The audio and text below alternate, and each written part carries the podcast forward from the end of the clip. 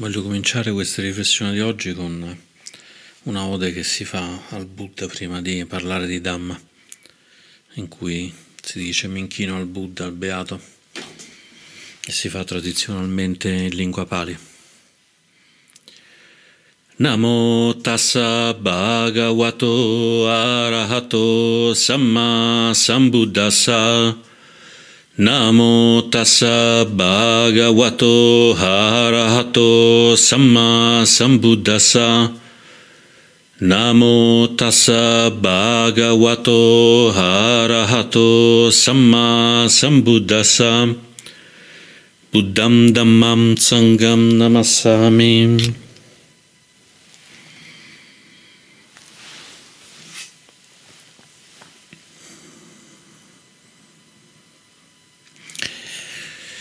Questa maglia che porto, che porto oggi l'ho presa questa mattina perché ha cominciato a far freddo. Non si possono nemmeno accendere i termosifoni e quindi in ufficio fa veramente freddo per star fermi tutto, tutto il giorno. Quando l'ho visto ho pensato, wow, che strana maglia che ti sei comprato con tutti questi, questi segni sopra. In genere no, non mi piace comprare le cose in questo modo.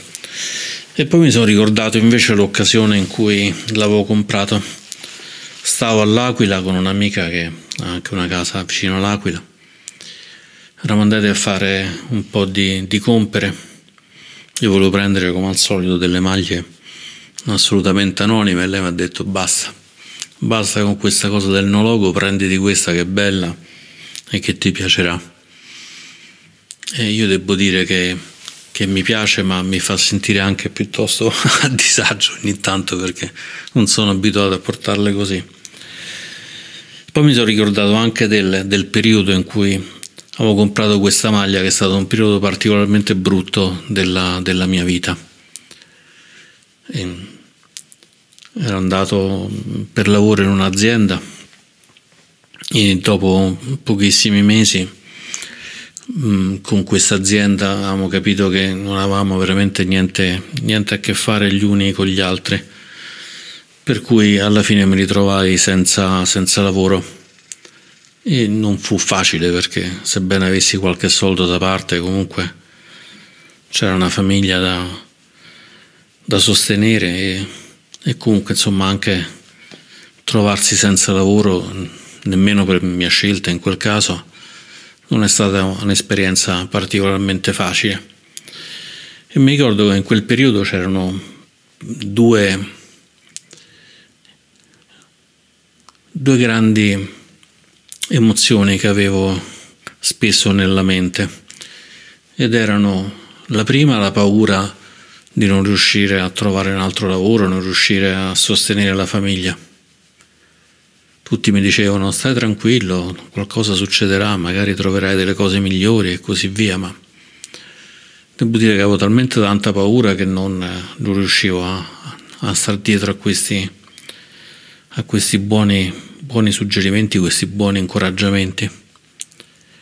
E l'altra sensazione che avevo era di, di rabbia, se non di odio verso il, il proprietario di questa azienda che mi aveva messo in questa condizione difficile. Prima mi aveva voluto in tutti i modi e poi dopo invece era andato a finire male. E per me quella fu una cosa molto difficile da gestire E per qualche tempo, proprio il tempo in cui ho comprato questa, questa maglia, devo dire che la mia mente non era precisamente allineata con, con il Dhamma, anzi ne era, non dico completamente lontana, perché fortunatamente c'era la meditazione che mi sosteneva giorno per giorno. E mi sosteneva anche giorno per giorno sapere che non era quello che costituiva la mia vita. Però c'era da una parte questa base solida dall'altra parte evidentemente qualcosa di molto meno solido che era la paura e la rabbia.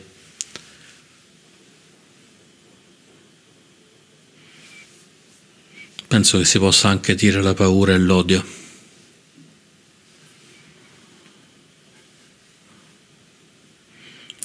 E questi sono due magnifici intossicanti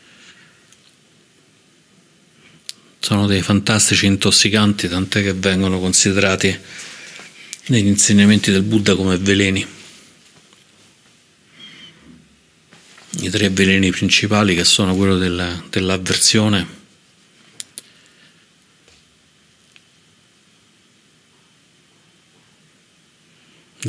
dell'attaccamento e dell'ignoranza. Ed è evidente che rabbia e odio vadano a finire ampiamente all'interno, all'interno dell'avversione. E nel mio caso c'era senz'altro un attaccamento, un attaccamento a continuare a essere quello, quello che ero.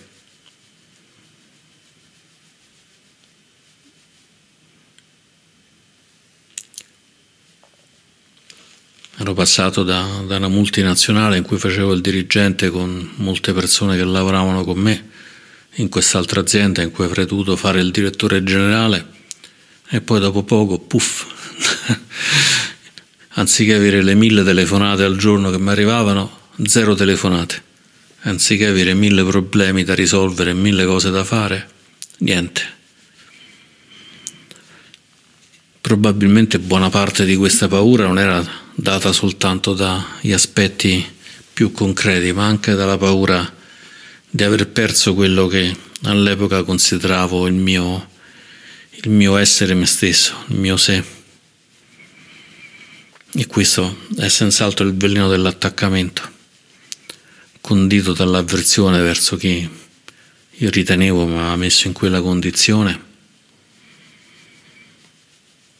E senz'altro basando tutto quanto questo sull'ignoranza, sull'ignoranza di assumere che ci fosse un sé, che ci fosse una qualche cosa stabile e che il mondo potesse rimanere, rimanere stabile. Questi vengono chiamati veleni intossicanti quando ci troviamo in situazioni veramente, veramente difficili. Quello che succede è che la mente si riempie veramente di veleno e rimane veramente intossicata, è come se d'improvviso scoppiasse un incendio e ci si riempie l'aria di fumo, di fumo denso e in un attimo non riusciamo più, più a respirare. E quello ci intossica completamente il corpo, ci intossica la mente, l'unica cosa che riusciamo a pensare è scappa, scappa, scappa, trova aria, trova aria, trova aria. In quel momento non c'è molto spazio per chissà quante altre cose.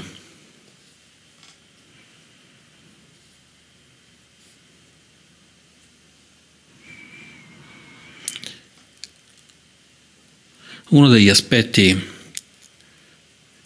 più di impatto di questi intossicanti è che riempiono talmente la mente che rimane veramente poco per riuscire a trovare un po' una via d'uscita, per riuscire a trovare un diverso punto di vista.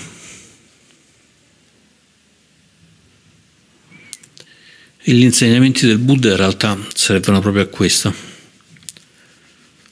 Servono proprio a questo. Ti trovi in mezzo al fumo, in mezzo al disastro più completo. Ci è capitato con degli amici, a un certo punto si è incendiato il camino perché aveva tanta fuliggine dentro e dopo un attimo, 5 minuti, la casa si è riempita completamente di fumo. Quindi abbiamo dovuto provvedere a spegnere il camino che stava in alto e passare in mezzo a tutto quel fumo è stata un'esperienza piuttosto paurosa. Poi fortunatamente nessuno, nessuno si è fatto male. Ma è quello l'effetto che fanno questi intossicanti di attaccamento, avversione, di voler rimanere stabili su, su come stiamo in quel momento, su come pensiamo di, di essere ci sentiamo così fortemente sbilanciati quando non lo siamo più. Il Buddha dice ok, stai in questa condizione, stai con questi pensieri, queste paure, questi odi, questi amori, questa brama da una parte e questa avversione dall'altra, questo continuo sbattere da una parte all'altra della stanza come se fossimo un moscone che prova a uscire dalla finestra, ma c'è il vetro. E Buddha dice fai un passo indietro, fai un passo indietro e mettiti un attimo seduto e smetti di rompere scatole così tanto. quando abbiamo avuto il primo, il primo figlio, eh, io e mia moglie non è che avevamo nessuna esperienza di, di bambini piccoli. Il primo giorno che rientrammo a casa dopo l'ospedale, questo bambino aveva delle coliche, delle cose, non riusciva a smettere di piangere. Allora le abbiamo cominciato a dare il latte, questo e quell'altro e così via, finché alle due di notte non sapevamo più che fare. Chiamammo un ospedale che stava vicino a dove abitavamo, a Roma. Il, la persona che rispose ci chiese un po' come erano le condizioni e alla fine ha detto fermate, state buoni, non fate più niente, mettete questo bambino nella culla, andatevene a dormire che passerà tutto quanto. E noi, come dire, soggiogati dalla sua autorità, facemmo così e finalmente alle due abbondanti di notte riuscimmo, riuscimmo a dormire. Ecco, quel medico ha fatto quello che ci dice, ci dice il Buddha. Lascia stare tutte queste avversioni, tutti questi attaccamenti, tutti questi sbatonzolamenti a destra e a sinistra perché, perché se ti stai fermo stai meglio. Fondamentalmente dice non, non, non, te, non te ne far carico di tuo. E nel mio caso quello che cominciai a fare fu cominciare questa pratica di metta. Fortunatamente il Dhamma lo conoscevo e qualche, qualche trucco del Buddha l'avevo sentita. Per cui mi misi a praticare metta, in particolare verso questa persona che a mio avviso, chiaramente dal mio punto di vista, mi aveva creato così tanti, tanti problemi. E non è stata certo una passeggiata, non è stata certo una cosa, una cosa facile perché quando c'è un odio, un odio così vivo, una rabbia così viva, è già difficile semplicemente portare a mente questa persona.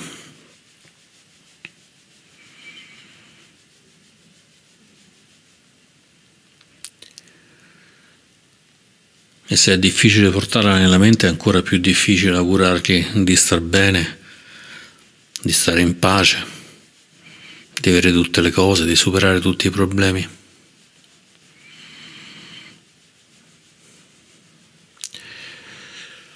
ma un po' di testatura ce l'ho e quindi ho continuato un po' su questa cosa. Non è stata un'operazione né di un giorno né di una settimana, nemmeno di un mese in realtà, insomma è stata un'operazione più lunga. Però anche se ci è voluto del tempo, giorno dopo giorno, un po' questi intossicanti cominciavano a uscire dal corpo e dalla mente un po' questa rabbia, questo odio si placava. Finché a un certo punto non mi sono reso conto che questa persona difficile per me non era più una persona difficile, ma anzi potevo vederla sotto gli occhi della compassione, vedere quanto le sue illusioni, la sua ignoranza gli avesse fatto percorrere una vita, una vita complicata non complicata economicamente, ma complicata dal punto di vista morale. Tant'è che poi questa persona fu pure arrestata per, per un bel po'.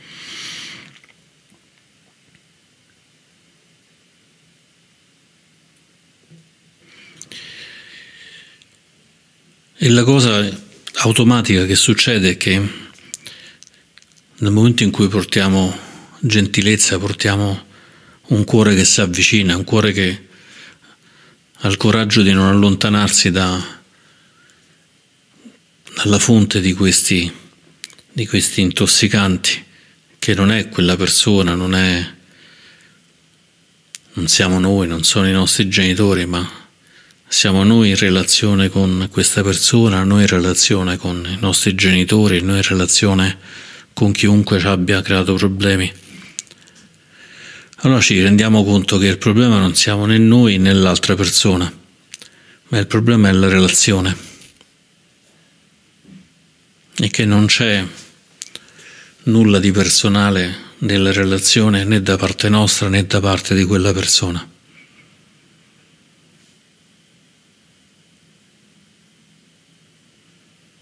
E questo è anche facile da vedere perché, ad esempio, io stavo molto bene con tante persone e quindi ero capace di star bene con le altre persone e quella persona era comunque ben voluta da molte altre persone, quindi non tutti quelli che lo conoscono, tutti quelli che lo conoscevano avevano problemi con, con lui.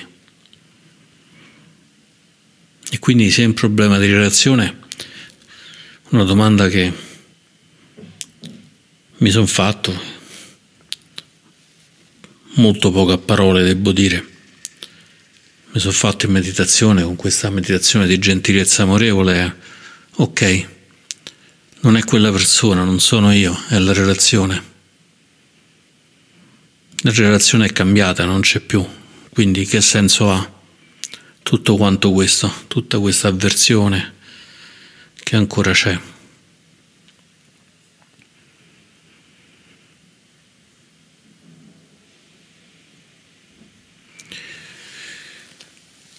E verrebbe da dire respiro dopo respiro,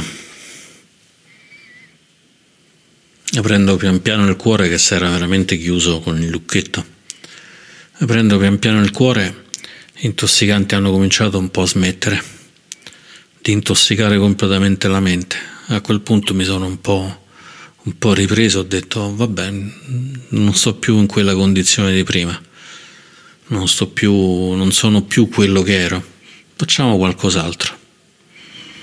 A quel punto è cominciato un processo che mi ha portato alla fine a fare veramente qualcosa di, di più sano per me. Mi sono fatto un'azienda per conto mio, molto piccola, prima lavoravo con grandi aziende, invece lì stavo, inizialmente eravamo soltanto io e il mio socio, poi è entrata una persona, poi un'altra. Non c'era più il nome blasonato quando dicevo buongiorno, sono della mia azienda, tutti mi dicevano e chi sei? Dicevo sono quello che... Ah.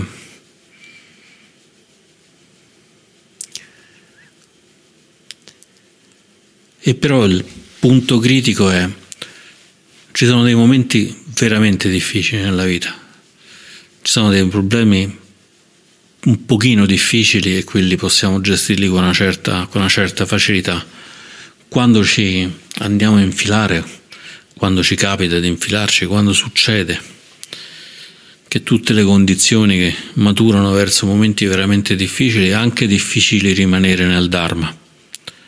È anche difficile dire sono in difficoltà, prendo rifugio nel Buddha. Guardo il Buddha e capisco che anch'io posso essere come lui. Ed è difficile stare rifugiati nel Dharma, prendendo gli insegnamenti del Buddha e di tutti, di tutti gli altri, tutti gli altri illuminati che hanno insegnato e sostenendoci con questi insegnamenti. E può essere addirittura difficile rifugiarsi nel Sangha, quindi chiedere a degli amici spirituali, a dei monaci, a delle monache, di avere supporto in quel momento, di avere una buona parola gentile da, da questi buoni Kalyanamitta.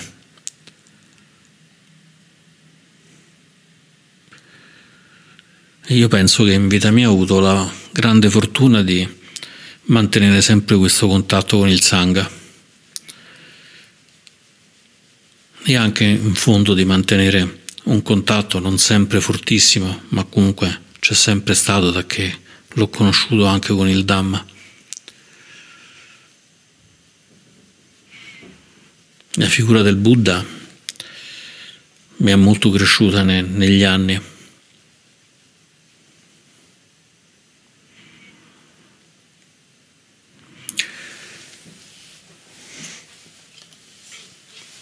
E questi tre rifugi del Buddha, nel Dhamma, nel Sangha sono sono utili durante la vita quotidiana quando stiamo piuttosto bene, ma diventano drammaticamente, drammaticamente necessari quando stiamo veramente in difficoltà.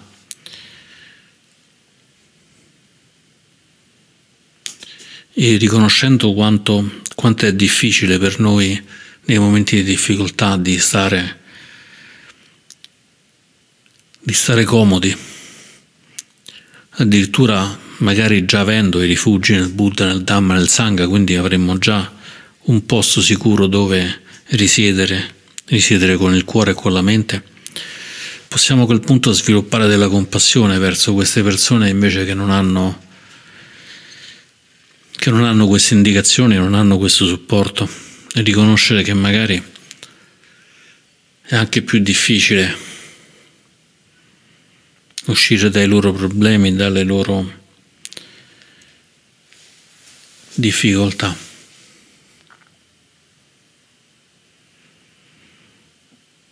E quindi l'invito è Facciamo pace con tutte le nostre persone che ci creano difficoltà, che possono essere tante.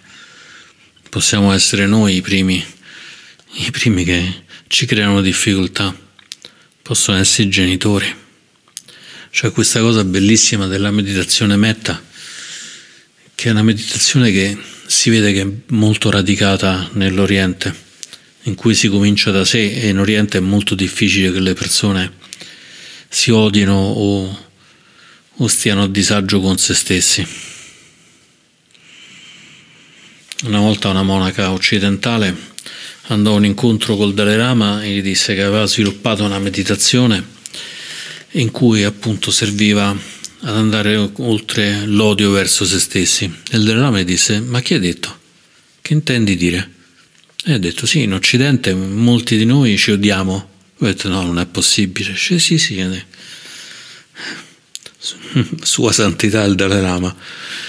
E il Dalai Lama si girò e chiese agli altri monaci che stavano dietro di lui, erano tutti monaci di, di grande levatura spirituale, ha detto ma voi avete capito che cosa ha detto questa monaca che si, si odiano?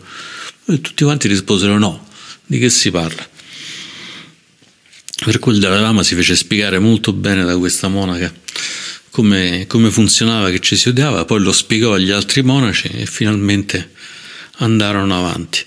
Questo per dire ad esempio che in Tibet non si sa che cosa sia l'odio o la, l'asperità verso se stessi e io penso che se magari anche ora non ce l'abbiamo, tutti quanti in vari momenti della nostra vita l'abbiamo vissuta abbondantemente.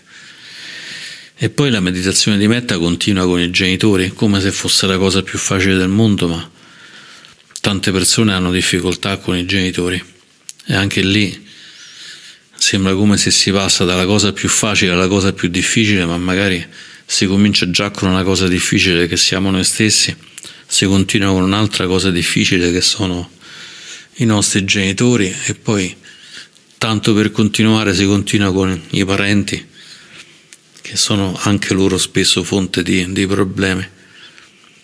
Quindi la meditazione di metta è una meditazione coraggiosa,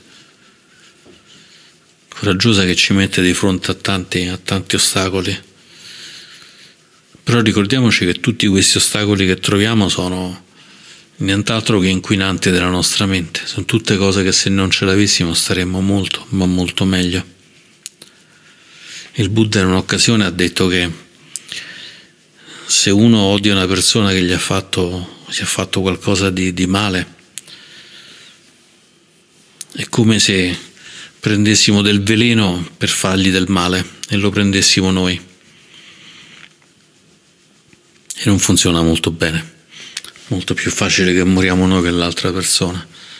E quello che magari ci manca è che nel momento in cui abbiamo queste difficoltà, questa asperità, questi odi, queste rabbie verso le altre persone, abbiamo già bevuto un bel bicchiere di veleno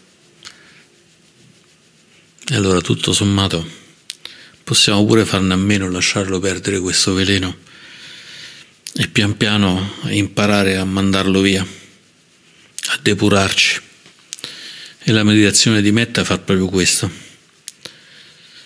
È come se fosse un depurante, un depurante dei veleni.